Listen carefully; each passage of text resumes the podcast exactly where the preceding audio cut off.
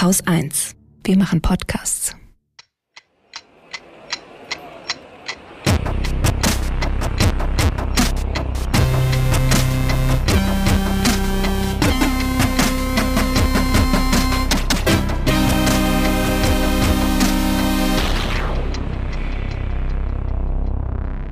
Willkommen zur Wochendämmerung vom 18. August 2023 mit Neues aus dem Land, wo die Koronen wohnen. der Ukraine, Sozialversicherung. Lisa Paus, Mieten. Schach, News. Shamjaf zu Indien, Dem Börsenticker. einer guten Nachricht Äh, de- dem Limerick. und Holger Klein. Wir sind auf dem Chaos Communication Camp. Deswegen gibt es heute etwas Camp-Atmo um uns herum. Ja. Und ich werde nachher ein Experiment machen. Okay, das hast du gar nicht äh, angekündigt. Nee, das gehört zu, zu einer meiner Nachrichten, die ich Ah, Aber okay. mal gucken, ob es funktioniert. Aber ich glaube nicht. Na, gucken wir mal. Gucken wir mal. Ich fange an mit Neuem aus der Ukraine. Äh, letzte Woche hatte ich das Thema ja ausnahmsweise mal nicht dabei. Das lag daran, dass es meine erste Sendung nach dem Urlaub war und ich musste da erstmal wieder so reinkommen in diese Nachrichten. Und ich habe es aber auch diese Woche nicht geschafft, was ich ja eigentlich immer mache, den Newsletter des ISW zu lesen, des äh, Institute for the Study of War. Habe ich auch nicht geschafft. Das mache ich ähm, sonst eigentlich immer morgens beim Kaffee. Aber irgendwie hier auf dem Camp habe ich es halt auch irgendwie nicht. Also ich benutze jetzt mal den Camp Joker für diese Woche. Aber es gibt Neuigkeiten. Ich habe auch ein paar äh, Artikel gelesen. Es ist, seit wir im Urlaub waren, eigentlich ziemlich viel passiert. Und ich habe mal so einen kleinen Überblick gebracht, was für mich diese Woche wichtig war. Also es ist kein vollständiger Überblick. Was ich habe überhaupt nichts mitgekriegt. Von daher erzählst du mir jetzt ausschließlich Neuigkeiten. das ist doch schön, das ist doch schön. Also, wusstest du, dass seit vielen Wochen Odessa angegriffen wird? Ja. Das wusstest du. Und unter anderem wurde in der Altstadt von Odessa ähm, auch Weltkulturerbe zerstört, äh, darunter die sogenannte Verklärungskathedrale. Marie Verklärung. Hm. Also, äh, wer genauer wissen will, was das mit der Verklärung auf sich hat, ich packe einen Link zu Wikipedia in die Show Notes, da wird es erklärt. Jedenfalls ist das die größte orthodoxe, also ukrainisch-orthodoxe Kirche in der Stadt ähm, die sich auch vom Moskauer Patriarchat losgesagt hat. Also diese ukrainische orthodoxe Kirche hat sich losgesagt. Insofern darf man da auch unterstellen, dass es Absicht war. Ähm, insgesamt wurden laut den Vereinten Nationen schon 115 heilige Stätten in diesem seit 24. Februar andauernden großen Krieg zerstört. Und äh, das ISIW hatte im April schon mal gesagt, dass sie davon ausgehen, dass das Teil der Strategie eines kulturellen Genozids ist. Ja. Also bei dem Angriff auf die Altstadt kamen irgendwie zwei Menschen ums Leben, mehrere wurden verletzt und diese Woche wurde dann in Odessa auch ein Supermarkt zerstört. Also es geht weiter mit zivilen und kulturellen Zielen in diesen ukrainischen Städten. Gibt aber auch gute Nachrichten aus Odessa. Eine gute Nachricht zumindest. Und zwar ist das erste Schiff seit Monaten aus dem Hafen der Stadt gefahren. Das ist was Besonderes. Get- Getreidelieferung oder? Nee, nicht Getreide, ein äh, Containerschiff, das seit Anfang des Krieges schon da festhing. Also das gehört oder äh, fährt unter ähm, Hongkong-Flagge, also es äh, gehört einem anderen Land und es sind wohl auch noch mehrere andere Schiffe, die da festhängen. Und äh, als wir im Urlaub waren, glaube ich, war das, hatte Russland sehr aggressiv gesagt, so wir kündigen wieder das Getreideabkommen und außerdem jedes Schiff, das von der Ukraine kommt oder in die Ukraine fährt, betrachten wir als Kriegsziel und wird von uns angegriffen. Dann hatte die Ukraine aber letzte Woche gesagt, so wir versuchen zumindest einen humanitären Korridor im Schwarzen Meer zu etablieren, wo Schiffe wie dieses aus Hongkong raus können. Und das hat offenbar geklappt, denn heute Morgen gab es die Nachricht, dass in Istanbul äh, Augenzeugen dieses Schiff ankommen gesehen haben. Äh, Und da äh, finde ich äh, sehr gut, was Endolenze auf X dazu geschrieben hat. Das heißt nicht X, das heißt Shitter, weil X wird ja ich ausgesprochen. Shi. Shitter. Schi- Ja. Shitter. Und zwar hat er dazu geschrieben, immer wieder beeindruckend, wie Putin die Fresse hält, wenn man feste draufhaut. Ja. Erdogan ließ 2015 russische Kampfjets abschießen und jetzt das. Erdogan ist zwar keine gute Vorlage, aber er zeigt, dass die Angst unserer Regierung vor Putin völliger Bullshit ist. Ja, ja. Zitat Ende. Ich habe auch gedacht, dann wollen wir doch mal sehen, ob er wirklich ein Schiff versenkt. Ja. Weil dann würde ich tatsächlich erwarten, dass äh, die russische Schwarzmeer, Schwarzmeerflotte äh, mittelfristig Geschichte wäre. Ja. was ich persönlich dann auch wieder besonders begrüßen würde. Also das heißt, äh, vielleicht kann man da ja ein auch Schiff irgendwie aus so ein, Hongkong, ne? vielleicht kann man da ja auch irgendwie so einen False Flag Zwischenfall organisieren, der die Russen dann die Flotte kostet. Finde ich ganz gut. Dann, ein bisschen mehr Ruhe rein. was ich auch interessant finde, so eine Art neue Normalität in Anführungszeichen, was Angriffe auf russischem Boden angeht. Mhm. Gab jetzt gerade wieder äh, die Nachricht, dass es Drohnenangriffe auf Moskau gab. Das finde ich, ich bin, ich, ja, Und zwar ähm, ich finde das fishy. Ich, kann, ich kann mir nicht vorstellen, dass die Ukraine Drohnen Richtung Moskau schickt. Aber Also so wie sie sich verhalten, nämlich entweder sagen sie dazu gar nichts Ja. zu diesen ganzen Drohnenangriffen. Es war jetzt mehr, mehrere, jetzt auch wieder zentrales Viertel, äh, Moskwa City. Entweder sie sagen gar nichts oder sie sagen verklausuliert etwas, was man interpretieren kann als, ja, waren schon wir. Okay. So. Ich finde das irgendwie total unplausibel, dass die das machen. Also, keine Ahnung. Findest du? Ja. Aber die wollen den, also sie sagen dann zum Beispiel so Sachen wie, ja, die Russen bekommen jetzt den Krieg vor die eigene Haustür. Ja gut, aber dann würde ich da doch Marschflugkörper hinschicken und nicht bloß irgendwelche Drohnen. Also dann würde ich Moskau doch versuchen, möglichst äh, in Schutt und Asche zu legen, oder nicht? Kleine Nadelstiche. Ja, stimmt. Äh, klar, wenn er da irgendwie ein paar Marschflugkörper runterknallen lässt, Dann ist auch klar, wer es dann war. eskaliert der Putin hinterher. Ja, nee, da ist auch klar, wer es war, weil so ist es halt, sie sagen nicht, dass sie es nicht waren. Sie sagen nicht, dass sie es waren. Sie sagen so Sachen wie, ja, der Krieg kommt halt Zeit zu den Russen nach Hause. Also, weil es ist ja auch so ein rotes Tuch für den Westen und die Unterstützung aus dem Westen. Die haben gesagt, keine Angriffe auf russischem Boden. Ähm, und vor allem nicht mit unseren Waffen. Na, also deswegen, die Drohnen sind ja vielleicht auch nicht aus dem Westen, keine Ahnung. Ähm, viele waren ja aus der Türkei. Und insofern, ja, aber es ist passiert immer wieder und wieder und ähm, sie streiten es halt auch nicht ab. Und ich glaube, das ist so ein bisschen so eine Grauzone des äh, Schweigens, weshalb der Westen auch noch keinen Anlass sieht zu sagen, nee, er kriegt unsere Ja. Unterstützung nicht mehr. Wobei jetzt auch gerade die Woche die Meldung war, dass diese F-16 Kampfjets, die die USA vor allem zugesagt hatten, wahrscheinlich erst im Winter kommen und der äh, Offensive, die sie gerade machen in der Ukraine, nicht helfen werden. Ja, was schade. eine Scheißnachricht ist Ja. auch wieder. Ja, das war so ein bisschen mein persönlicher, aha, interessant Überblick. Ich habe hier Corona mitgebracht. Ja, auch die, interessant. Mhm. Die Fallzahlen steigen wieder. Ähm, ist jetzt nicht viel, äh, also sie steigen allerdings sehr stark auf sehr niedrigem Niveau. Von 1000 pro Woche Anfang Juli auf 2400 äh, letzte Woche bis 13.8. Ähm, also ist noch, ist noch nicht so, so übel irgendwie, keine, keine Welle, also eher so der friendly reminder, dass die Scheiße noch lange wirklich nicht vorbei ist. Aber Und weil das Scheiße ist doch ein gutes Stichwort auch. und ja, weil die Abwasserdaten zeigen das auch, äh, Ja, dass das genau. Ding wieder steigt. Und ähm, ich, also wir, wir sind ja hier, weil wir hier auf dem Chaos Communication Camp sind und äh, die äh, neue Variante von Interesse ja den Spitznamen Eris trägt, versuche ich mal was. Heil Eris! Nee, nicht genug Nerds auf dem Campingplatz. naja gut, der Tagesspiegel hat ähm, zwei Experten und Henrik Streeck gefragt, ob es schon Anlass zur Sorge gibt. Äh, alle drei sagen nö, jedenfalls so lange nicht, äh, wie du jung und prinzipiell gesund bist. Die Taz hatte noch gemeldet, dass die Kinderkliniken äh, immer noch am Limit arbeiten. Ähm, aber ja, das ist, scheint, scheint noch, noch, noch müssen wir uns nicht allzu stark Sorgen machen. Außerdem melden Moderna und BioNTech Pfizer, dass sie angepasste Eris-Impfe für den Herbst im Vorlauf haben. Das Zeug muss nur noch genehmigt werden von irgendwelchen obskuren Behörden oder so. Genau, ja. Die New York Times hat auch gemeldet, dass da ähm, diese neue Impfstoffe kommen sollen, die angepassten, und Mhm. dass man deswegen jetzt lieber noch mal warten sollte. Sich jetzt lieber nochmal so in, infizieren und dann. Nein, nein, mit der mit der Auffrischimpfung sozusagen, bis diese. Ja, hat mein HNO auch gesagt. Ich war beim. HNO und der hat so ein Schildchen im, im Wartezimmer stehen, so, ja, hier, wir haben noch Impfe, wollt ihr haben? Und ich bin dann auch rein und meinte, hier, wie ist, äh, wie ist eigentlich mit Impfen? Sagt er, na, wie viel haben sie denn? Und dann musste ich erstmal überlegen, weil ich glaube, ich bin irgendwie Fünf Team so? 17 Impfungen und 28 Infektionen oder irgendwie sowas. Und äh, er meinte, ja, nee, also ich habe fünf ähm, und ich würde das jetzt nicht machen. Warten Sie mal lieber bis in den Herbst, da gibt's dann angepassten Impfstoff. Ja. Jetzt ist ja auch schönes Wetter und so.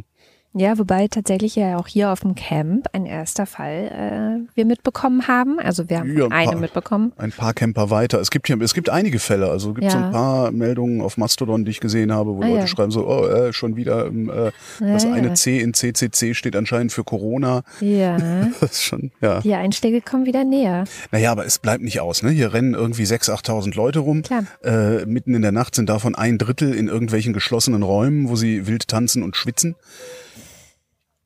Und das macht man halt nicht. Ne? Ja, also, ich bereue es schon. Ich habe es auch einmal gemacht. Ja, äh, dafür bin ich mit der Maske in Bahn der Bahn hergefahren. Und das Ich- ist auch was, was ich glaube ich jetzt, wenn man, also die Impfung will ich jetzt auch nicht machen, Mhm. aber ich, ich persönlich fahre jetzt meine Indoor äh, Safety wieder hoch, weil wir haben ja Eigenverantwortung. Ne? ja. Und äh, meine Eigenverantwortung sieht so aus, dass ich wieder Masken im Supermarkt und in Bahn trage. Also das, äh, da haben mir die Abwasserdaten jetzt erstmal gereicht. Und ich habe einfach keinen Bock auf diese Krankheit. Ich hatte es jetzt zweimal kurz und zweimal lang. Mhm. Also zweimal mit äh, acht Monate hinten raus. Das mag ich nicht. Nee. Das ist Nee, scheiße. das. Und es ist ja, man weiß ja auch nicht, ob es das nächste Mal dann auch nur acht Monate sind. Also es ist ja auch, gibt ja auch immer wieder so Studien, die darauf, darauf hindeuten, Ja. dass auch das Long-Covid mit jeder Infektion schlimmer werden Ja, das letzte, was ich könnte. gehört habe, ist, dass äh, jede zweite Infektion das äh, ein hohes Risiko für Long-Covid hat. Also das ist immer so abwechselnd, Ja, kurz, so- lang, kurz, lang, So was halt auch scheiße ist. anekdotisch tatsächlich Ja, auch. Ja.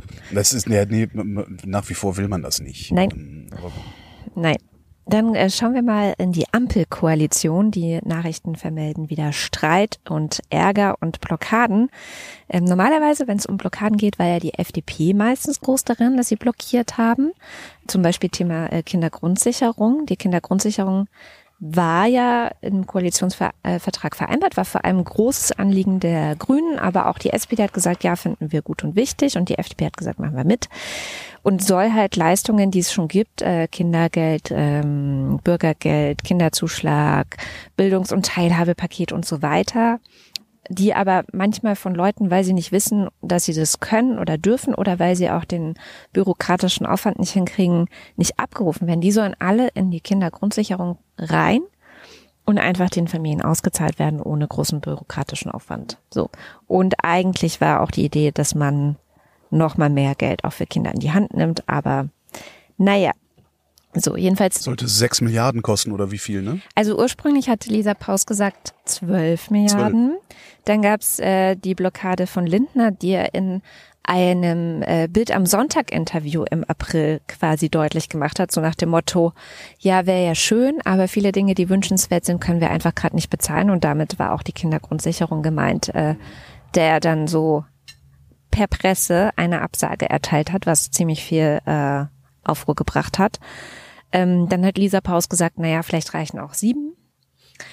Und jetzt hat die Diakonie nochmal äh, vorgerechnet, wenn wir wirklich Kinderarmut entgegentreten wollen, was ja das Ziel ist, dann müssten wir eigentlich 20 Milliarden im Jahr in die Hand nehmen, um in die Kindergrundsicherung reinzugeben. Die haben äh, eine Studie in Auftrag gegeben beim DIW und äh, haben auch noch mal so geguckt, was eigentlich die Folgekosten davon sind, wenn wir uns das leisten, dass wir so viele arme Kinder haben, weil zum Beispiel ähm, Bildung bei uns ja sehr eng damit zusammenhängt, was für ein Elternhaus du hast, also viel Geld, wenig Geld. Und in der Studie heißt es, ich zitiere, die langfristigen Kosten, die etwa aus aus- ausbleibenden Steuer- und Sozialabgaben sowie zusätzlichen Transferleistungen resultieren, beziffert die Studie mit 1,5 Milliarden Euro und zwar alleine für Personen nur eines Jahrgangs mit unzureichender Bildung. Zitat Ende. Das heißt, wenn du, nehmen wir, sagen wir mal, zehn Jahrgänge Menschen so schlecht äh, gesichert hast und eben dann auch der Zugang zur Bildung schlechter ist, dann bist du schon bei 15 Milliarden Euro, die dich das kostet. Und wenn man das mal gegeneinander hält, und das ist nur einer der äh, Faktoren, da gibt es noch ein paar andere, die mit reinfallen, ist es also langfristig die Kindergrundsicherung der Investition in Deutschlands Wirtschaft Ja, und auch Staat und auch, also alles, ja. Ja, aber das, das, das kennst du doch, das kennen wir Ja. doch auch schon aus, aus, den, aus den Gefängnissen, dass irgendwie jeder Euro, der in Prävention gesteckt Ja, ja. wird, irgendwie vier Euro in äh, äh, Bestrafung oder wie man das nennt, spart und so. Das ist, Prävention ist immer besser. Voll. Ja. So, naja. Das ist halt nur No Glory, ne? Ja, vor Prevention. allem, wenn du, ich dachte dann auch so, wenn du so eine kleine Partei bist, die jedes Mal wieder um den Einzug in den Bundestag bibbern muss, ist dir vielleicht auch scheißegal, was in zehn Jahren für ein Ergebnis deiner Politik von Der heute. FDP ist das sowieso Eben. egal. Genau. Dann hatte äh, Olaf Scholz ähm, sowohl Lisa Paus als auch äh, Christian Lindner, der halt da blockiert hat, zum Gespräch gebeten im Juni. Und das endete ohne Ergebnis. Und jetzt hat äh, Lisa Paus diese Woche nicht nur ihren Entwurf zur Kindergrundsicherung vorgelegt, ähm, da sind wohl auch mehrere Varianten drin, über die diskutiert werden soll. Ich berichte aber jetzt hier nur, was ich aus den Medien weiß, weil ich habe das nicht gesehen. Also ich habe jetzt nicht den, die Vorlage gesehen. Und sie hat auch zurückgeschlagen. Und zwar hätte der Finanzminister, also Christian Lindner, gerne ein Wachstumschancengesetz auf den Weg gebracht. Karl Kraus hat mal gesagt, ich zitiere das sehr häufig, nur eine Sprache, die den Krebs hat, neigt zu Neubildungen. Ja. Und ich finde diese ganzen komischen Gesetzesnamen, das ist Sprache, die den Krebs hat. Ich dachte immer, dass mit äh, Frau Dr. Giffey das äh, enden Ja. würde in der Bundesregierung, aber nein, das Christian Lindner macht auch Ja, allem, Dann, dann Wachstumschancengesetz. wollen wir nochmal darüber reden, was Wachstumschancengesetz, was soll das? Naja, das ja, hier, ihr, ihr, könnt, ihr könnt vielleicht wachsen Gesetz? Es naja, ist- es geht vor allem um Steuersenkungen Ja, für Unternehmen in Milliardenhöhe. Äh, sechs Milliarden Euro. Mhm. Und ähm, Robert Habeck zum Beispiel war auch schon mit an Bord. Also eigentlich sah es so aus, als ob das Ganze einfach durchs Kabinett geht.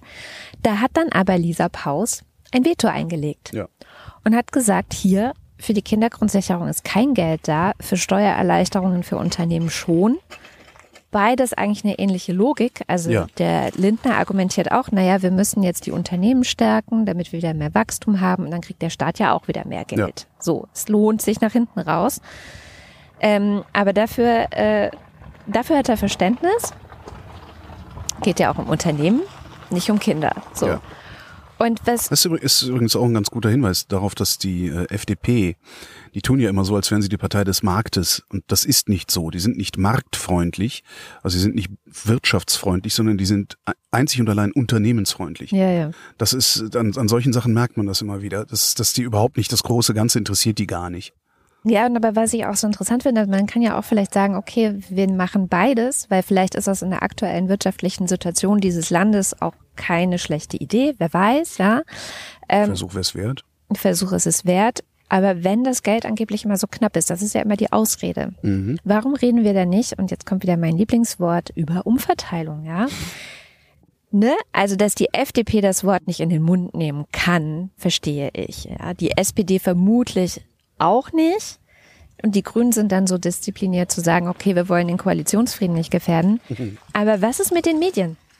Warum trauen sich die Medien nicht, mal über Umverteilung zu reden, über Erbschaftssteuer zu reden, über Vermögenssteuer zu reden und zu sagen so, hey, wir können doch nicht immer als Staat immer nur sagen, nee, sorry, wir haben aber leider kein Geld. Ja, weil das linke sozialistische Konzepte sind. Und die Medien werden halt nicht von linken sozialistischen Leuten dominiert. Das hatten wir doch auch schon mal, wo man sich einfach nur mal fragen muss, äh, wer, wer ist denn, wer, wer sind denn diejenigen Leute, also in welcher Einkommens-, in, in welcher Vermögensklasse existieren diejenigen Leute, die in den großen, in den Leitmedien darüber befinden, worüber geredet wird oder gesendet wird, beziehungsweise worüber nicht geredet oder gesendet wird. So, das ist, das ist nicht in, auf deren Schirm und ich mache denen da jetzt gar keinen persönlichen Vorwurf, sondern es ist ein Systemfehler, genauso wie der Systemfehler, dass praktisch keine Harzer Journalisten werden. Ja, das und darum über Harzer immer nur so als teilnehmende Beobachtung oder sowas äh, gesprochen wird, aber niemals von ihnen selbst. Also die Schwachen, äh, die, die, die Kinder der Schwachen werden keine Journalisten und Journalistinnen, also finden die Schwachen im Journalismus nicht statt, sondern das sind halt die, die genug Geld für ein Praktikum in der Familie hatten. Und genauso ist das dann auch weiter. Und wenn ich 10.000 Euro im Monat verdiene als Redaktionsleiter irgendwo, oder lass es nur 6.000 sein, äh, dann habe ich ganz bestimmte Interessen und wir wissen alle seit Marx, dass das Sein das Bewusstsein bestimmt. Natürlich schreiben wir nicht drüber. In den, in den linken Zeitungen, in der Taz, in der WOTS, äh, im ND und so, da liest du sowas ja ständig. Ja, Aber da arbeiten die Leute halt auch nicht für 6.000, sondern für dreieinhalb. Ja, und was in diesen Zeitungen steht, landet auch in der Regel nicht in der Tagesschau. Genau. Aber es ist so, ja, es ist schon erstaunlich, weil viele haben ja auch Politikwissenschaft vielleicht studiert, die in diesen äh, Medien arbeiten und zu fragen, okay, wenn der Staat sagt, wir haben zu wenig Geld, dann hat er ja zwei Möglichkeiten, das zu regeln. Er kann sparen oder er seine Einnahmen steigern. Ja. Und dass er die andere Seite nicht mal angedacht wird, so, hm, könnte man nicht die Einnahmen ein bisschen steigern, Mhm. das äh, wundert mich wirklich. Aber gut. Was ich an dieser Lisa Paus-Geschichte auch medial äußerst unangenehm finde, ist, dass dieses Ding äh, auch wieder in den ganzen Massenmedien ähm, gedreht wird, als wäre das eine Retourkutsche. Also als würde Lisa Paus sich jetzt gleichsam persönlich an Christian Lindner dafür rächen, dass er ihr Steine in den Weg gelegt hat. Dass das vielleicht eine vernünftige Entscheidung sein kann, die sie da getroffen hat. Das, das lese ich kaum. Also es ist immer nur so, ah, jetzt, ne, jetzt, jetzt, jetzt kriegt er zurück. Jahrelang haben sie auf ihr rumgehackt, jetzt zahlt sie es ihm. Ich finde das ganz furchtbar. Ja gut, das ist aber ein generelles Problem, dass über die Ampel immer so geredet wird, als gäbe es da nur eins, nämlich Zank und Zoff und. Ja, als wäre das einfach ein Pferderennen mit drei Teilnehmern. Ja, genau. Und das schon auch, das trägt auch dazu bei, dass so Parteien wie die AfD ähm, Zuspruch, also das, ja, Ja. Die, die, das ist halt so schön. für die. Der Zoff der Ampel treibt der AfD-Wähler zu, was ich schon mal per se vollkommen schwachsinnig finde. Also ich halte das für Unsinn. Wer das wählt, der will das wählen. Der Ja, macht das nicht, weil er das andere nicht wählen will. Ähm, der, der Witz ist, der Zoff der Ampel wäre überhaupt kein Zoff, wenn der nicht medial zum Zoff gemacht würde. Genau. Das heißt, mittelbar treiben die Medien der AfD die Genau, Wähler zu, wenn wir dieser exakt. Argumentationslinie überhaupt folgen wollen. Ich habe was total Geiles mitgebracht und das wird auch dich sehr verblüffen. Also, Sozialversicherung, Krankenversicherung, Pflegeversicherung, Rentenversicherung. Mhm. Ist eine teure Angelegenheit, ist immer wieder Diskussionsgegenstand wegen Überalterung der Gesellschaft. Jetzt haben zwei CDU-Politiker, CDU-Politiker, die kennen wir nicht. Bisher habe ich die noch nicht kennengelernt oder gesehen. Zwei CDU-Politiker haben einen Vorschlag zum Umbau der Sozialversicherung gemacht. Die beiden heißen Kai Whittaker und Markus Reichel. Hm, nie gehört. Nie ja. gehört, genau. Ähm, und den Vorschlag, den die gemacht haben, finde ich dermaßen gut. Also so im Sinne von zu schön, um wahr zu sein, gut, dass ich die meiste Zeit damit verbracht habe, irgendwas über die beiden rauszufinden, womit ich belegen kann, dass das bloß zwei schaumschlagende Scharlatane sind, die bloß einen Weg gefunden haben, uns mal wieder über den Tisch zu ziehen oder irgendwie sowas. Jetzt sind die aber beide komplett unverdächtig. Echt? Außer ja? vielleicht, dass sie in der CDU sind, aber das- okay, das Ja, sind nur. Leute halt, ne? Es- Das, äh, ja. Was, was die vorschlagen, pass auf. Die wollen die Einnahmeseite, da haben wir sie, des Sozialstaats einmal komplett vom Kopf auf die Füße stellen. Äh, und zwar ziemlich genau so, wie ich seit 15 Jahren nicht müde werde zu sagen, dass man es machen sollte. Die Zuschüsse des Staates aus Steuermitteln sollen, sollen überflüssig werden. Ne? Also Staat soll nichts mehr dazu zahlen müssen. Alle Einkommensarten sollen hergenommen werden, also Kapitaleinkünfte, selbstständige Arbeit. Die Kapitalertragssteuer, Kapitalertragssteuer ist eine Steuer, die du auf Zinsen, Dividenden und sowas zahlen musst, pauschal 25 Prozent. Die wird abgeschafft. Ne? Das heißt, Einkünftige, äh, also Einkünfte aus abhängiger Beschäftigung, also Löhne und Zinsen und Dividenden wären bei Steuern und Sozialabgaben genau das gleiche. Es ist nichts anderes mehr. Das heißt, wenn du so, so 100.000 Euro im Jahr verdienst oder sowas und dann vielleicht einen persönlichen Steuersatz von 36 Prozent hast, zahlst du auf deine Kapitaleinkünfte auch 36 Prozent, was ziemlich cool ist. So, was sie machen wollen, ist also praktisch dein Gesamteinkommen aufsummieren. Bei Selbstständigen natürlich dann auch Werbungskosten sowas, ne? Also, absehen, also Gesamteinkommen aufsummieren, daraus dann einen einheitlichen Sozialversicherungsbeitrag für alle erheben. Und der würde, die, die haben gerechnet, haben ziemlich simpel gerechnet. Also sie haben äh, alle Einkommen genommen, durch alle Ausgaben geteilt sozusagen. Aber nach deren Rechnung würde der Sozialversicherungsbeitrag dann bei knapp 28 Prozent liegen. Im Moment liegt er bei knapp 40 Prozent. Je nachdem, was du für eine Krankenkasse hast, vielleicht auch ein bisschen drüber noch. Was das macht, ist halt, wie man so schön sagt, den Faktor Arbeit zu entlasten. Also Ja. Arbeit wird, äh, lohnt sich dann hinterher wieder stärker. Kapitalbesitz lohnt sich hinterher weniger. Weniger.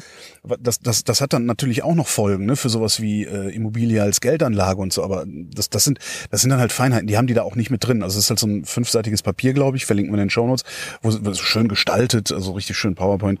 So, äh, ähm, so. Whittaker hat im, im Tagesspiegel gesagt, wir wollen den Teich vergrößern, aus dem wir schöpfen und somit die Beitragslast für viele senken. Dadurch werden insbesondere Menschen mit kleinen und mittleren Einkommen entlastet. Klar. Super, ja. Die Unternehmenssteuern wollen sie so weit wie möglich abschaffen, weil die sagen, was das Unternehmen erwirtschaftet. Da, damit kannst du drei Sachen machen. Das kannst du wieder investieren, dann bleibt steuerfrei. Das kannst du in Gehältern auszahlen, dann wird's versteuert, weil müssen ja alle zahlen. Oder du kannst es als Dividende ausschütten, dann wird's genauso versteuert wie ein Gehalt. Hm? Geile Idee eigentlich. Weil sie, es ist total krass. Die wollen sogar die Beitragsbemessungsgrenze der Sozialversicherung abschaffen. Ja? Das heißt, im Moment ist es ja so, dass du bis 85.000 Euro Jahreseinkommen, glaube ich, ähm, steigt dein Beitrag immer weiter und ab 85.000 Euro zahlst du einfach nicht mehr. Wenn die das jetzt abschaffen, und du immer mit, mit steigendem Einkommen immer mehr, mehr Mhm. äh, zum Beispiel Rentenbeiträge zahlst, würde das ja bedeuten, dass du irgendwann für einen beliebig hohen Rentenbeitrag Mhm. eine beliebig hohe monatliche Rente bekommst im Alter. Das kappen die. Die haben, die haben, das ist total krass. Also du, die, die wollen einen Mechanismus da einbauen, der dafür sorgt, dass je höher dein tatsächlicher Rentenbeitrag ist, desto mehr Geld wird von deinem Rentenbeitrag genommen, um das gesamte System zu stabilisieren. Und deine Rente steigt aber trotzdem nicht ins Unermessliche. Was irgendwie ganz geil ist. Und das ist so ziemlich das Solidarischste, was ich seit vielen Jahren aus der CDU gehört habe. Und Absolut. aber die CDU ist, nicht? Ja, und deren Menschenbild ist halt rechts. ja. Ich frage mich auch oft, was Jesus dazu sagen würde, weil sie sagen immer, ihr Menschenbild sei christlich. Tatsächlich ist es aber ein rechtes Menschenbild. Ich glaube nicht, dass Jesus Christus rechts war. Äh, egal. Also, weil die rechts sind, gibt's halt Dinge, die, die mir aufgefallen sind, äh, wozu sie überhaupt nichts sagen, vielleicht auch noch nichts sagen, ist die Krankenversicherung. Also Ah, ja. PK, die Privatkrankenversicherung muss man eigentlich abschaffen. Absolut, Ja? ja. Und man muss auch die gesetzliche Krankenversicherung dramatisch eindampfen strukturell. Wir brauchen nicht diese, weiß ich nicht, wie viele hunderte Krankenversicherungen wir haben. Da reicht eine. Oder meinetwegen macht zwei draus. Ja? Aber wenn der gemeinsame ARD Bundesausschuss und sowieso ZDF der Genau, Krankenversicherungen. aber wenn der gemeinsame Bundesausschuss sowieso festlegt, was die Krankenversicherungen zu zahlen haben, dann kannst du es auch in eine Krankenversicherung überführen und gut ist. Ähm, also das, das, darüber reden sie gar nicht und das ist für mich ja immer so ein bisschen auch der Gradmesser für, für Sozialpolitik, weil wer da nicht rangeht, da denke ich immer, der meint es nicht wirklich ernst. Aber wie gesagt, ist vielleicht zu gnadenlos. Das Ding ja so, soll jetzt erstmal rappeln ne, und dann kann man ja die Feinheiten hinterher immer noch machen. Ähm, aber, und das ist jetzt das große Aber, und daran erkennt man, wes Geistes Kind diese Männer sind, sie wollen die Erbschaftssteuer abschaffen. Ah ja. Das ist maximal illiberal. Ja. Ja, je weniger Erbschaftssteuer du hast, desto illiberaler bist du. Und outen sich halt da dann leider doch wieder irgendwie als Sachwalter der Vermögenden und der, der, der Wohlhabenden und der Reichen. Und das finde ich halt irgendwie ein bisschen schade, weil dann an der Stelle nageln die sich selbst ans Kreuz, um einfach mal in diesem christlichen Menschenbild zu bleiben irgendwie. Und ich finde, das wäre nicht nötig gewesen. Ja. Weil für die Reichen hast du schon die FDP. Ja, voll. Ja. Aber irgendwie äh, haben ja FDP und CDU das Gefühl, sie müssten in solchen Fragen Ja. immer die gleiche Klaviatur spielen. Genau. Und wenn es drauf ankommt, ist die Dieselbe. SPD sowieso noch auf der Seite der FDP, von daher. Voll. Aber wie krass ist das, oder? Ich bin mal gespannt, ob das eine Diskussion gibt oder ob es einfach irgendwie sich totläuft, weil sind ja nur zwei Sommerloch. Hinterbänkler im Sommerloch gewesen. Kann auch gut passieren. Nee, wäre ja cool. Ja. Ich habe die absurdeste Nachricht der Okay. Woche mitgebracht. Ach, ist das das, weswegen ich vorhin Mastodon-Verbot hatte? Ja. Jetzt? Okay. Ja, weil Lars Fischer hat es nämlich auch gepostet. Okay. ähm, eine Nachricht aus der Schachwelt. Wir haben ja öfter Schach. mal, ja, Schach, Schach. Wir haben ja öfter mal funny Nachrichten aus der Schachwelt. Du erinnerst dich an den, ähm, den Schachspieler, dem unterstellt wurde, eventuell äh, mittels eines vibrierenden Objekts in seinem Po ähm, den Weltmeister beschummelt zu haben. Naja, jedenfalls diese Woche, diese Woche auf den Wettbewerb mitnehmen. hat der Schachweltverband FIDE, der, dessen Sitz in der Schweiz ist, was vielleicht für diese Nachricht, ich weiß es nicht, nicht ganz unwichtig ist, hat äh, neue Regeln veröffentlicht für seine Turniere und zwar für die Frauenturniere. Und zwar sollen Transfrauen an den Frauenturnieren des Verbandes nicht mehr teilnehmen dürfen. Man werde prüfen, Zitat, Zitat, für den Fall, dass das Geschlecht von männlich zu weiblich geändert wurde, hat die Spielerin kein Recht an offiziellen FIDE-Veranstaltungen für Frauen teilzunehmen, bis eine weitere Entscheidung der FIDE getroffen wurde. Zitat Ende. Ich kann dir erklären, warum das so ist. Ja. Weil Männer schlauer sind als Frauen. Weil ihr größere Gehirne habt. Also ich meine, die ganze Debatte ist ja schon in vielen Sportarten absurd, Da, das ist, das ist vollkommen aber gaga. beim Schach Das ist völlig ban das ist komplett Banane. einzige Grund, warum es überhaupt, das habe ich mich dann nämlich auch gefragt, hä, spielen beim Schach nicht Männer und Frauen in den gleichen Turnieren? Ich habe ja früher auch Schach gespielt. Und der einzige Grund, warum es Frauenturniere gibt, ist, um es Frauen zu erleichtern, Schach zu spielen. Also zu sagen so, hey, ihr müsst ja nicht gegen Männer spielen, weil das ist manchmal für manche Frauen unangenehm, weil Männer können unangenehm sein und übergriffig und weiß ich nicht was. Es, da gibt's eine Scheu. Also hat man Frauenturniere eingeführt, weiß ich nicht, so wie Physikunterricht für Frauen oder Coding für Frauen oder sonst irgendwas. Ja, okay. Ich denke Aber, nur so gerade beim ne? Schach, da sitzt man sich doch nur gegenüber und schiebt Figürchen über den Ja, Tisch. voll. Und das wurde aber nicht eingeführt, weil Männer Frauen im Schach überlegen sind oder so. Insofern konnte ich habe ich hab gesucht, was ist denn eigentlich deren Begründung? Ja. Also was ist denn da, warum, was ist denn der Vorteil in Anführungszeichen, wenn du trans bist? Die haben keine. Sie sagen einfach nur, wir machen es nicht, bis wir dann im, Einzel äh, im Einzelfall geprüft haben. Das kann bis zu zwei Jahre dauern und dann darf eventuell die Transfrau So ein richtiger, tief, tiefgreifender Intelligenztest. Mal gucken, ob der Mann auch dumm genug ist, eine Frau zu sein. Ey, ich habe keine Ahnung. Also es ist wirklich absurd. Das ist super. aber halt Sch Schweiz und ich glaube, dass das eventuell ein bisschen, weil, also ich habe ja das Gefühl, dass es so eine gemeinsame Denkart gibt zwischen Schwurblern und Transfeinden. Also dass es so eine ähnliche Denke ist irgendwie. Okay. Und die Schweiz war ja auch während Corona sehr schwurbellastig. Schweiz ist ein Schwurbelland, ja, ja. Ja. Naja, das war die absurdeste Nachricht, wahrscheinlich des Monats, ehrlich gesagt. Ich habe ich hab noch was, äh, eigentlich ein Lokalthema mitgebracht, und zwar Mieten. Ähm, als Vermieter darfst du alle drei Jahre um 15 Prozent die Miete erhöhen. Das musst du auch nicht mehr besonders begründen, das darfst du halt, ne, weil das Haus verschleißt ja oder so. Ich weiß Inflation. es nicht. Ja, Inflation. Also das fände ich ja noch okay, wenn die sagen, sie dürfen Inflation anpassen und zwar egal wie. Und wenn du 0% Inflation hast, darfst du auch die Miete nicht erhöhen, fände ich völlig in Ordnung. Aber naja. Wer das jetzt macht, 15% erhöhen, ist die Adler-Gruppe. Das ist ein großer Natürlich. Vermieter in Berlin.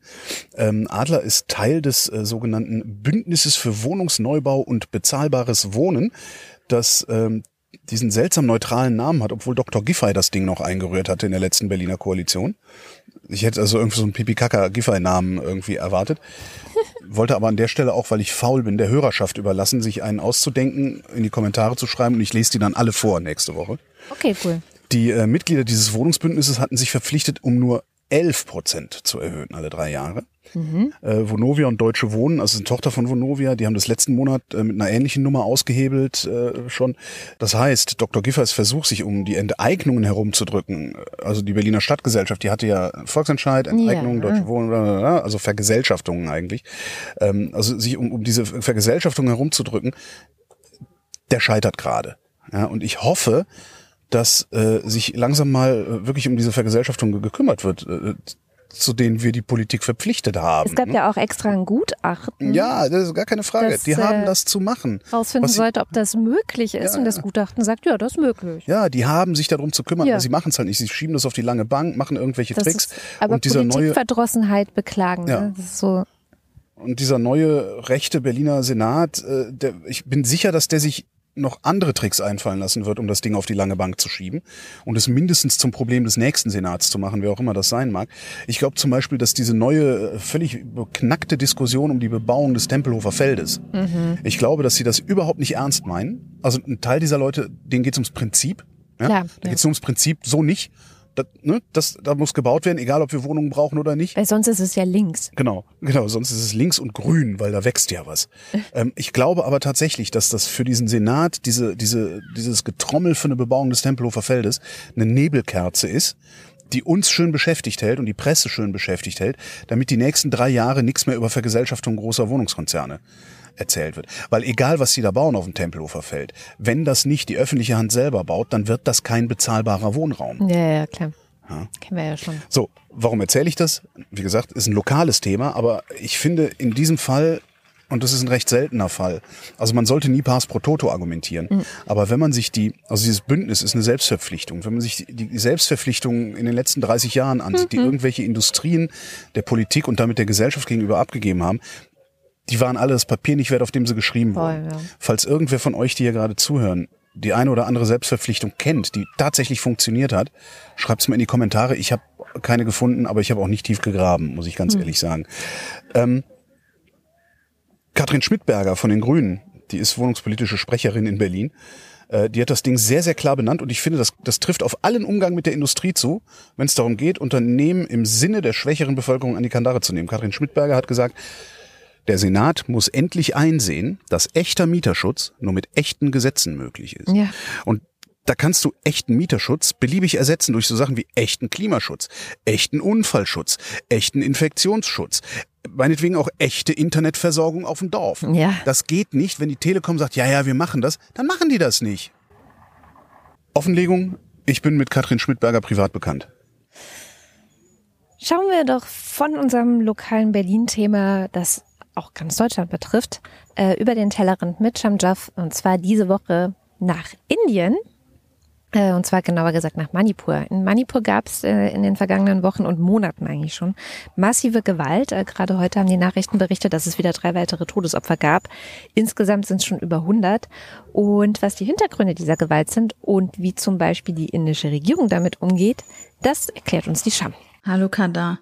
Ja, man bekommt ja sonst nicht viel mit von diesem eigentlich kleineren indischen Bundesstaat, der ist ja ungefähr so groß wie Hessen, habe ich äh, nachgeschaut, und circa drei Millionen Menschen leben dort. Aber wie du schon gesagt hast, seit Mai herrscht sehr viel Gewalt dort, aber die Spannungen sind jetzt nicht erst seit Mai entstanden. Die Spannungen gibt es schon seit eh und je, also seit Jahrzehnten eigentlich in Manipur.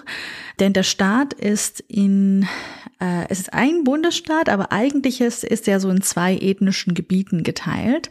Und da leben sozusagen die ethnischen, also eine ethnische Minderheiten, Kuki und Naga auf der einen Seite und die Mehrheitsbevölkerung der hinduistischen Mai Tai auf der anderen.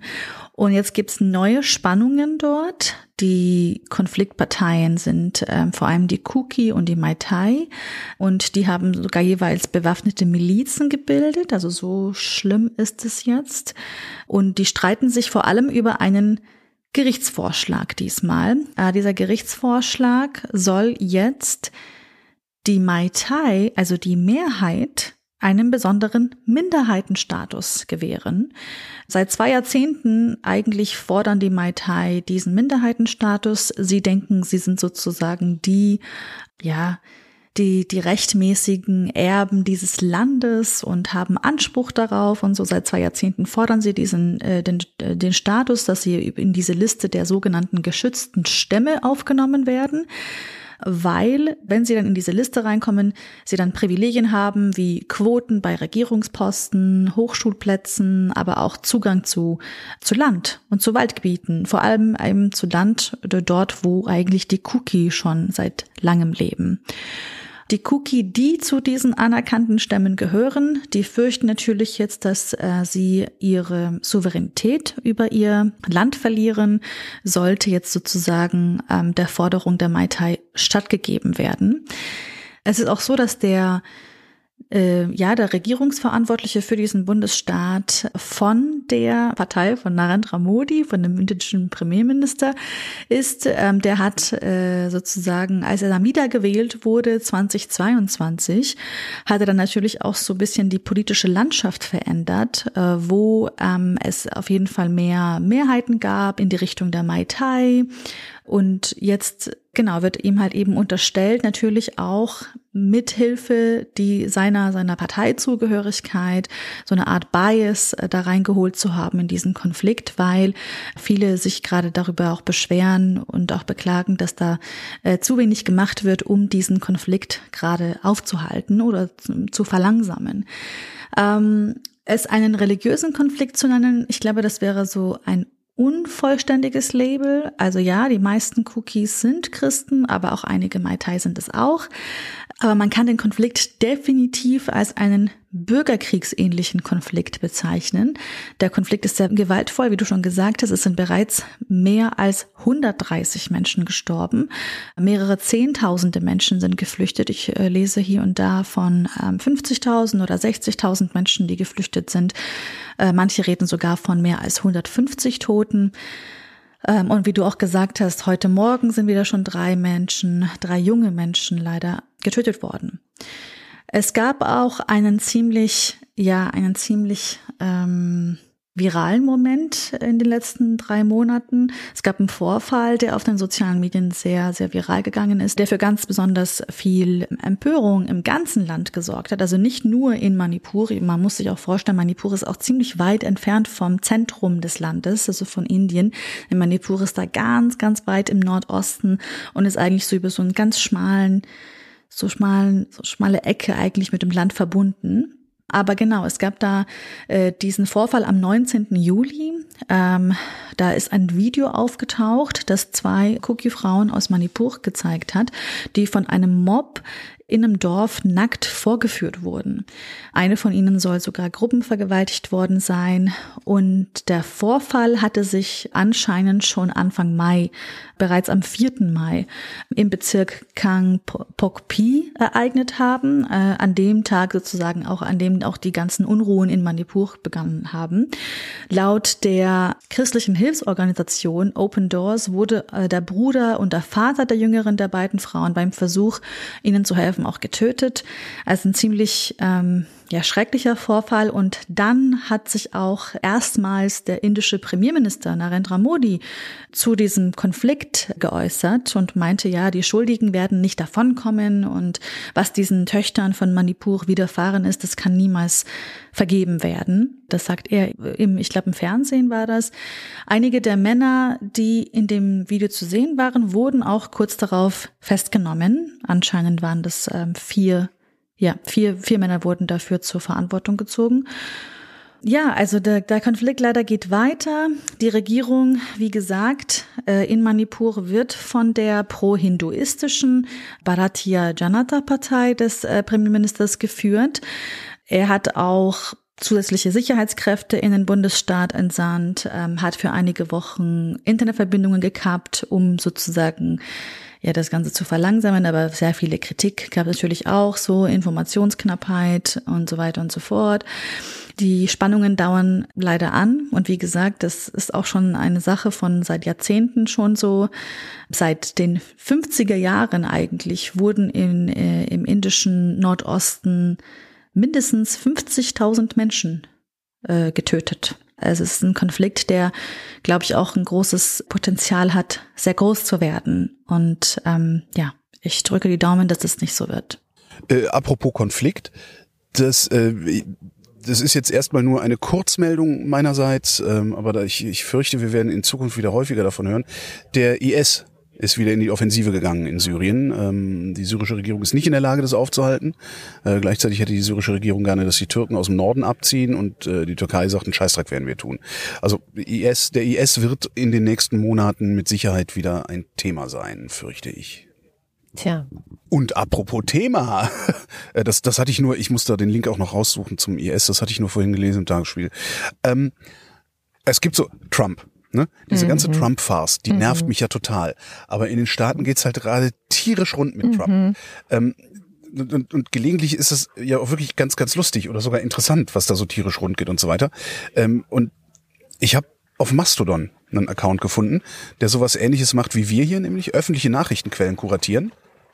Ähm, bloß dann halt so in der gebotenen Kürze des Microbloggings. Mhm. Ähm, und äh, ich, ich kriege also prima mit, welcher Scheiß bei den Amis da gerade abgeht, ohne dass ich diese komischen, wortreichen deutschen Gaga-Analysen irgendwie immer lesen muss, wo ich immer denke so, woher wollt ihr das wissen? Und das stimmt doch sowieso. So, ja, jedenfalls, also Kurzmeldungen äh, über Dinge, die rund um Trump passieren. Ähm, und regelmäßig dabei noch äh, Terror Russland und die Ukraine, mhm. hat er auch äh, in seinem Feed. Ähm, und Klimakrise, das Ganze aber dann eher so US-zentriert, was aber auch ganz interessant ist, aus den Staaten Teil, zu gucken. Ich habe nicht die leiseste Ahnung, wer dahinter steckt. Seine Selbstbeschreibung in der Bio ist a 21st Century Journalism, Award-winning Journalist, Truth Seeker, Lie Slayer, Defending Democracy Daily. Ich weiß nicht, was für ein Award er gewonnen hat als Journalist. Ich habe mal von der Kreissparkasse Euskirchen ein T-Shirt gewonnen, könnte ich halt auch sagen, dass ich Award-winning, aber also ich weiß nicht, wer das ist. Ich habe es ich hab's nicht rausfinden können, wer dahinter steckt. Wir haben den goldenen Blogger gewonnen. Genau, oder? den haben wir auch gewonnen, stimmt. Mhm. Stimmt. Man kann sich auch als Award-winning Journalist. Ja, stimmt. Ah, oh, das mache ich. Jedenfalls, also ich folge dem schon seit ein paar Wochen und lese so, was er schreibt. Und bisher ist der des Illiberalismus unverdächtig, sage ich mal. Von daher äh, finde ich den ganz empfehlenswert. Und du kriegst so wirklich so en passant, äh, spielt, spielt da immer so ein bisschen so, was baut denn der Trump schon wieder für eine Scheiße in dein, in dein Mastodon? Aber immer nur so zwei, drei Sätze und mehr will man da ja vielleicht auch gar nicht drüber hören ähm, hier bei uns auf dieser Seite des Atlantiks. Der Name des Accounts ist Aure Free Press, also AFP. Ich weiß nicht, was Aure ist. Vielleicht heißt der Typ Aure. Wahrscheinlich.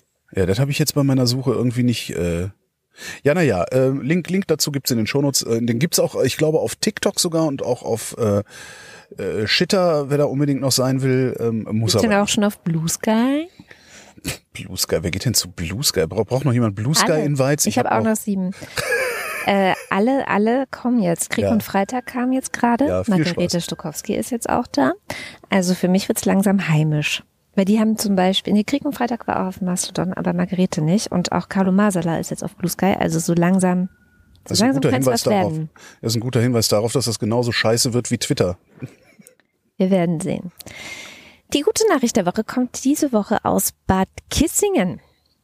Freya Lippold-Eggen heißt die Heldin der Nachricht, ähm, die allerdings bis zum Jahr 2023 gebraucht hat, um zu erkennen, dass die AfD, in der sie Mitglied war, eine rechte Partei, eine verfassungsfeindliche und faschistische, rassistische und durch und durch demokratiefeindliche Partei ist. Aber wir freuen uns ja über jeden und jede, der oder die das erkennt. Und es ist ja nie zu spät, die AfD zu verlassen.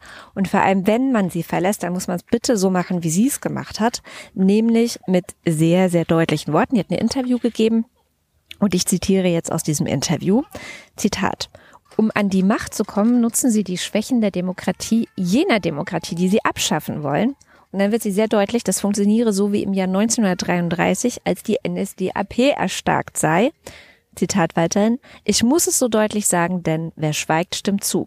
Ja. Weiterhin, äh, der rechte Flügel würde die Erschöpfung der Bevölkerung ausnutzen, die dann aus Frust heraus AfD wähle. Das, äh, ich habe neulich auch eine sehr tolle Analyse zum Thema, wie funktioniert eigentlich der äh, Faschismus bei Republik CH gelesen, die auch genau das sagen. Also die Faschisten haben einfach nur ein Interesse daran, dass alles brennt, Ja. weil wenn alles brennt, haben die Faschisten noch mehr Zulauf. Hm? Und sie sagt aber ja, aber mit den Rechten an der Macht droht das Ende der Rechtsstaatlichkeit. Ausländer würden jeweils für eigenes Unvermögen haftbar gemacht. Das sei wie 1933, Zitat, die Marschrichtung der Rattenfänger. Weiterhin sei der Rechtsruck der Partei von langer Hand geplant gewesen. Eine Strategie sei die Installation der Rechtsextremen in den Wahlkreisen und sie hoffe, dass es noch mehr Anständige gebe, die aus der Partei austreten. Das hoffen wir doch auch. Und das passt ganz gut zu den Aussagen äh, von Bernd Höcke zu der Frage, was eigentlich seine strategischen Ziele für die Landtagswahl in Thüringen seien. Hier zitiere ich auch wieder. Unser Wahlziel ist eine Sperrminorität von 33 Prozent. Dann könnte gegen uns nicht mehr die Verfassung geändert werden oder die Wahl von Verfassungsrichtern wäre ohne uns nicht mehr möglich. Zitat Ende. Also ich hoffe, dass sich äh, die demokratischen Kräfte in diesem Land langsam mal verbünden und vielleicht sowas machen. Also nicht nur die Floskeln der AfD in ihrem Wahlkampf aufnehmen, wie äh, CSU und FDP ja ganz gerne, sondern vielleicht auch mal prüfen, ob ein Verbot dieser Partei möglich wäre. Dazu gibt es aktuell eine Petition des Volksverpetzers, die schon über Mhm. Richtige 130.000 Petition oder wieder so eine, so eine so eine Spielzeugpetition? Init-Geschichte. Warum gehen die nicht zum Petitionsausschuss? Bundestag. Ich weiß es nicht. Ich verlinke es trotzdem in den Shownotes und vielleicht bringt es ja irgendwas. Dann kommen wir zum Limerick der Woche. Das Thema der letzten Woche war Meteoren oder Sternschnuppen, je nachdem. Und hier ist, was unser Wochendämmerungspoet Jens Ohrenblicker dazu gedichtet hat. Wochendämmerungspoesie. Limericks aus dem Papierkorb des Weltgeschehens. Sternhagel voll. Reminiszenz an Charles Bukowski. Es war mal ein Säufer aus Herne, der schaute im Suff in die Sterne, er zählte zwölf Schnuppen und rauchte drei Fluppen, dann kotzte er an die Laterne. Dabei fing das so romantisch an. Ja, Ich nehme diesmal wieder Sören, was soll's denn? ja. Alljährlich ereilt uns Hiniden der Sternschauer der Perseiden. Ich sehe sie fallen und denk mir bei allen, ach Erde, ich wünsche dir Frieden. Ich nehme den von Fabian vom Sofa.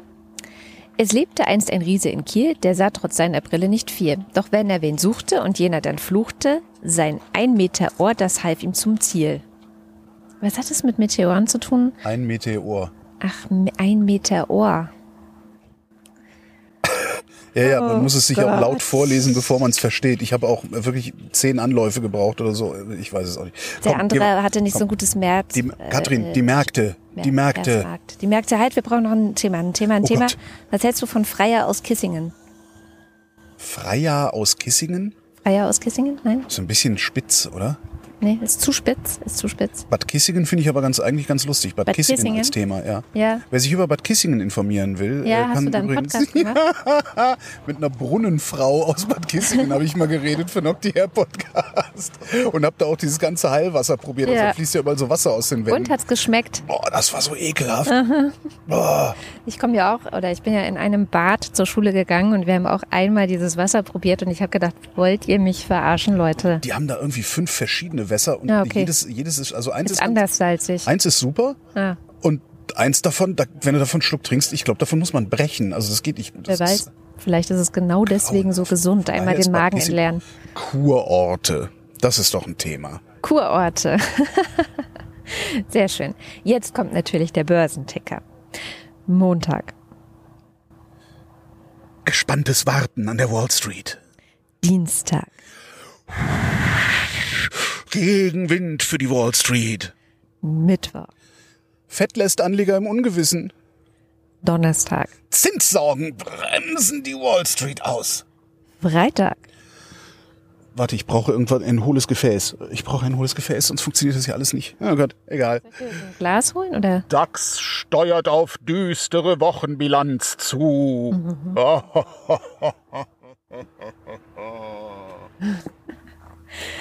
Wunderbar. Und hier ist der Faktencheck. Heute wieder mit Katharina Alexander. Hallo Katharina. Hallo Katrin. Was hast du denn in den vergangenen Stunden noch finden können, was du gern ergänzen oder auch korrigieren würdest? Also, ich habe gar nicht so viel dabei. Wir starten ganz am Anfang der Sendung in der Ukraine und zwar diese Zahl der zerstörten heiligen Städten in der Ukraine, die du zitiert hast, die ist von Ende Juli und inzwischen ist die Zahl auf mindestens 118 gestiegen. Dann konnte ich jetzt keine Studie finden, die belegt, das hat Holger ja gesagt, dass sich sozusagen bei den Covid-Infektionen immer das Risiko für Long-Covid abwechselt mit niedrig und hoch.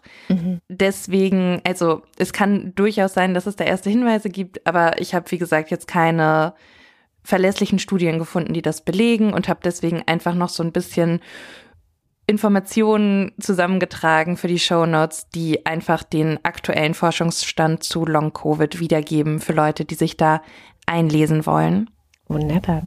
Dann ähm, klitzekleinigkeit, aber das Zitat, was du mitgebracht hast zur Studie über Kinderarmut, ist nicht aus der Studie selbst, sondern aus einem Tagesschauartikel, der die Ergebnisse zusammenfasst. Nur für Leute, die sich die Studie selber anschauen wollen. Und dann hatte Holger ja diesen Vergleich angebracht, auch zum Thema Kinderarmut, dass jeder, wie war das, jeder Euro, der in Präventionsarbeit gesteckt wird, sozusagen vier Euro einspart, die mit dem Strafvollzug ausgegeben werden müssten. Auch da habe ich keine konkrete Zahl gefunden, die das belegt oder keine Quelle, die diesen konkreten Vergleich belegt, aber diverse Studien, die sagen, Prävention ist günstiger für SteuerzahlerInnen als Strafvollzug. Und auch dazu habe ich für die Shownotes zwei Studien rausgesucht. Sehr schön. Und das war's auch schon für heute. Das ist doch auch gut. Dann vielen Dank und ein schönes Wochenende. Danke gleichfalls. Und damit sind wir am Ende der Sendung und wie immer am Ende bedanken wir uns sehr herzlich dafür, dass ihr diese Sendung möglich macht. Wochendämmerung ist und bleibt HörerInnen finanziert. Dank euch sind wir unabhängig von Werbung und wenn ihr wollt, dass es so bleibt und wenn ihr wollt, dass äh, ja wir vielleicht noch schönere Dinge machen können, ähm, Oder längere, längere Urlaube und größere Latifundien. Äh, ja, mehr Honorar für. Holger, dann schaut mal vorbei auf wochendämmerung.de. Da gibt es auf jeden Fall verschiedene Wege, uns zu unterstützen. Im Moment geht es auch ein bisschen darum auszugleichen, dass andere vielleicht gerade nicht mehr das Geld haben, uns zu unterstützen. Also auf jeden Fall schaut mal vorbei. Es gibt dort Steady. Bei Steady gibt's die Ultras und den Fanclub und deren Namen lesen wir jetzt vor. Dins 1. Wasabi, The creature in the sky got sucked in a hole. Now there's a hole in the sky and the ground's not cold. And if the ground's not cold, everything is gonna burn. We'll all take turns. I'll get mine too.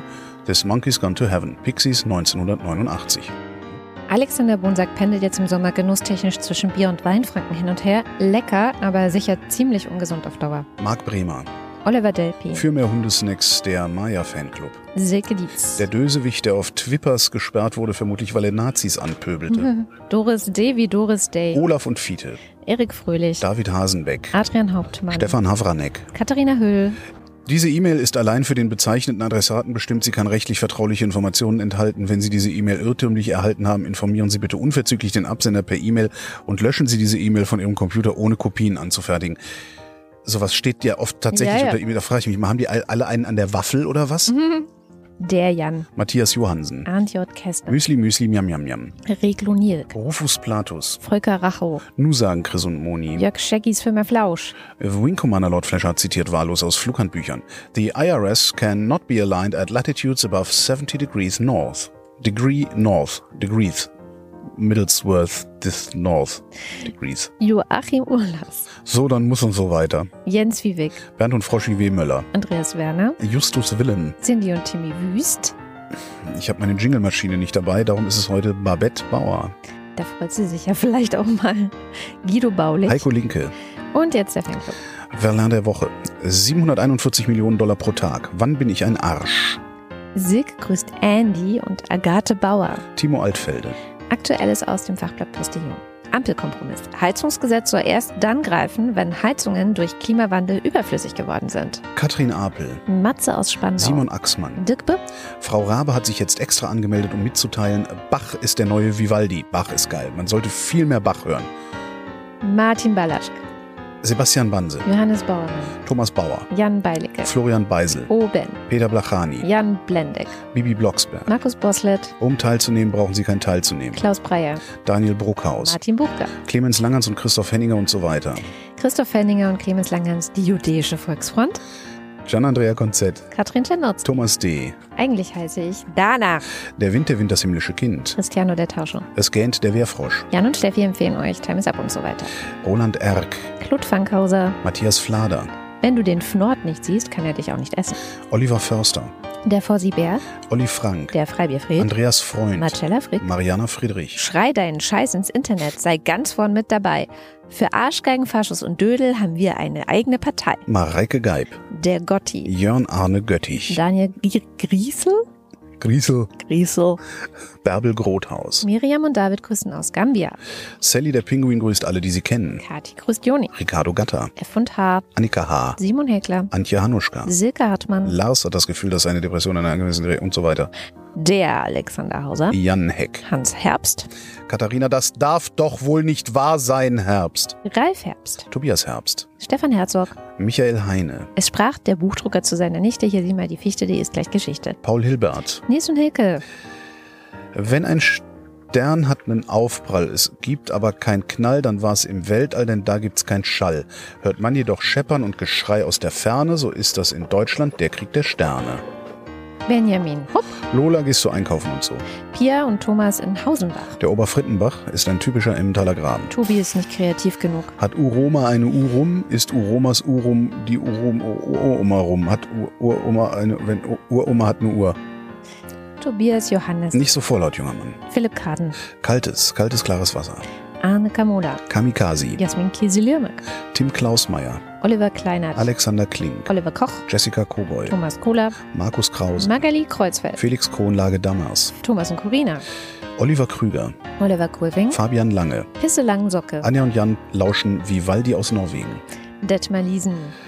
Hört mehr Bach. Nico Linder. Florian Link. Mein Name ist Ipsum, Lorem Ipsum. Sabine Lorenz. René Ludwig. Robert Manik. Martin Meschke. Nevermind. Johannes Möller. Die Mule. Herr Doktor, jemand hat gerade Ihr Auto geklaut. Haben Sie den Dieb erkannt? Nein, aber ich habe das Nummernschild aufgeschrieben. Wo ist der Witz? Egal. Celine Neubig. Thorsten W. Noll. Bernd Nossim. Hey, try not to get any more indictments on the way to the parking lot. Ey, du Opferkathole. Boris Perner. Silke Planeta. Nils Planthold. Josef Porter. Sebastian Quapp. Axel Rasmussen. Florian Rempel. Norbert Renner. Sabine Rebschläger. Miriam Richter wieder hängen. Marc Riese. Anna Roth. Sven Rudloff. Der Schommi sagt Danke. Jürgen Schäfer. Lucy schickt kühlende Sommergrüße. Christian Schluck. Christian Schmidt. Janine Schöne. Danke und schöne Grüße. Dirk Schumann. Andi 3000, aka Andi Freude, shouts to the crowd. Hallo, ich bin Troy McClure und so weiter. Chip, Chip und Tap und so weiter. Markus und Julia sind Fans der Wochendämmerung, genau wie Lucy in the sky with Sommergrüße, Gemüse. der Kopf ist nicht zum Nicken, sondern zum Denken da. Christian Steffen, Christian Steifen, Lars Enstein, Pommes Stein, Thomas Stein, Jogi Löw verabschiedet sich und so weiter Stein. Sabine Stern, Suse und Martin Stöckert, Günther Stück, Claudia Tajow. 19, Somebody once told me the world's gonna roll me. Moritz Tipp. Mr. Tipp. Felix, der vielen Dank für die Sommerinterviews sagt, tolles Format, das die Wochendämmerung abwechslungsreich und spannender macht. Hans freut sich über die Existenz von Andrea und der Wochendämmerung. Und Anna und Gregor sind hocherfreut, denn Denn- sie, Sind total entspannt und Priscilla und Gwyneth, Mo Gwyneth Molesworth ebenso.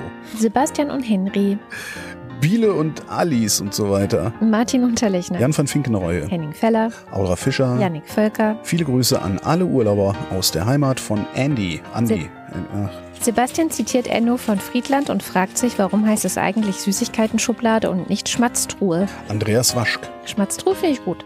Martin Wiedmann, Mein Name ist Lose. Wird es günstiger, wenn ich gleich mehr nehme? Tobias Wirth, Nico Erfurt. Sven Hennissen, Jennifer Herbert. Matthias Thome ist der kleine Kapitän, Anja und Bruno Kirschner. Anna und Georg mit dem kleinen Knusprig, Evelyn Künstler-Wiesmann. Susanne Schulze Familie Felten und ihr Knecht. und Christoph Ziesecker. Vielen herzlichen Dank. Ja, vielen, vielen Dank. Ich spare auf einen neuen Bus mit Standklimaanlage, denn das ist ja kaum auszuhalten hier. Und das war die Wochendämmerung vom 18. August 2023. Wir danken für die Aufmerksamkeit. Tschüss.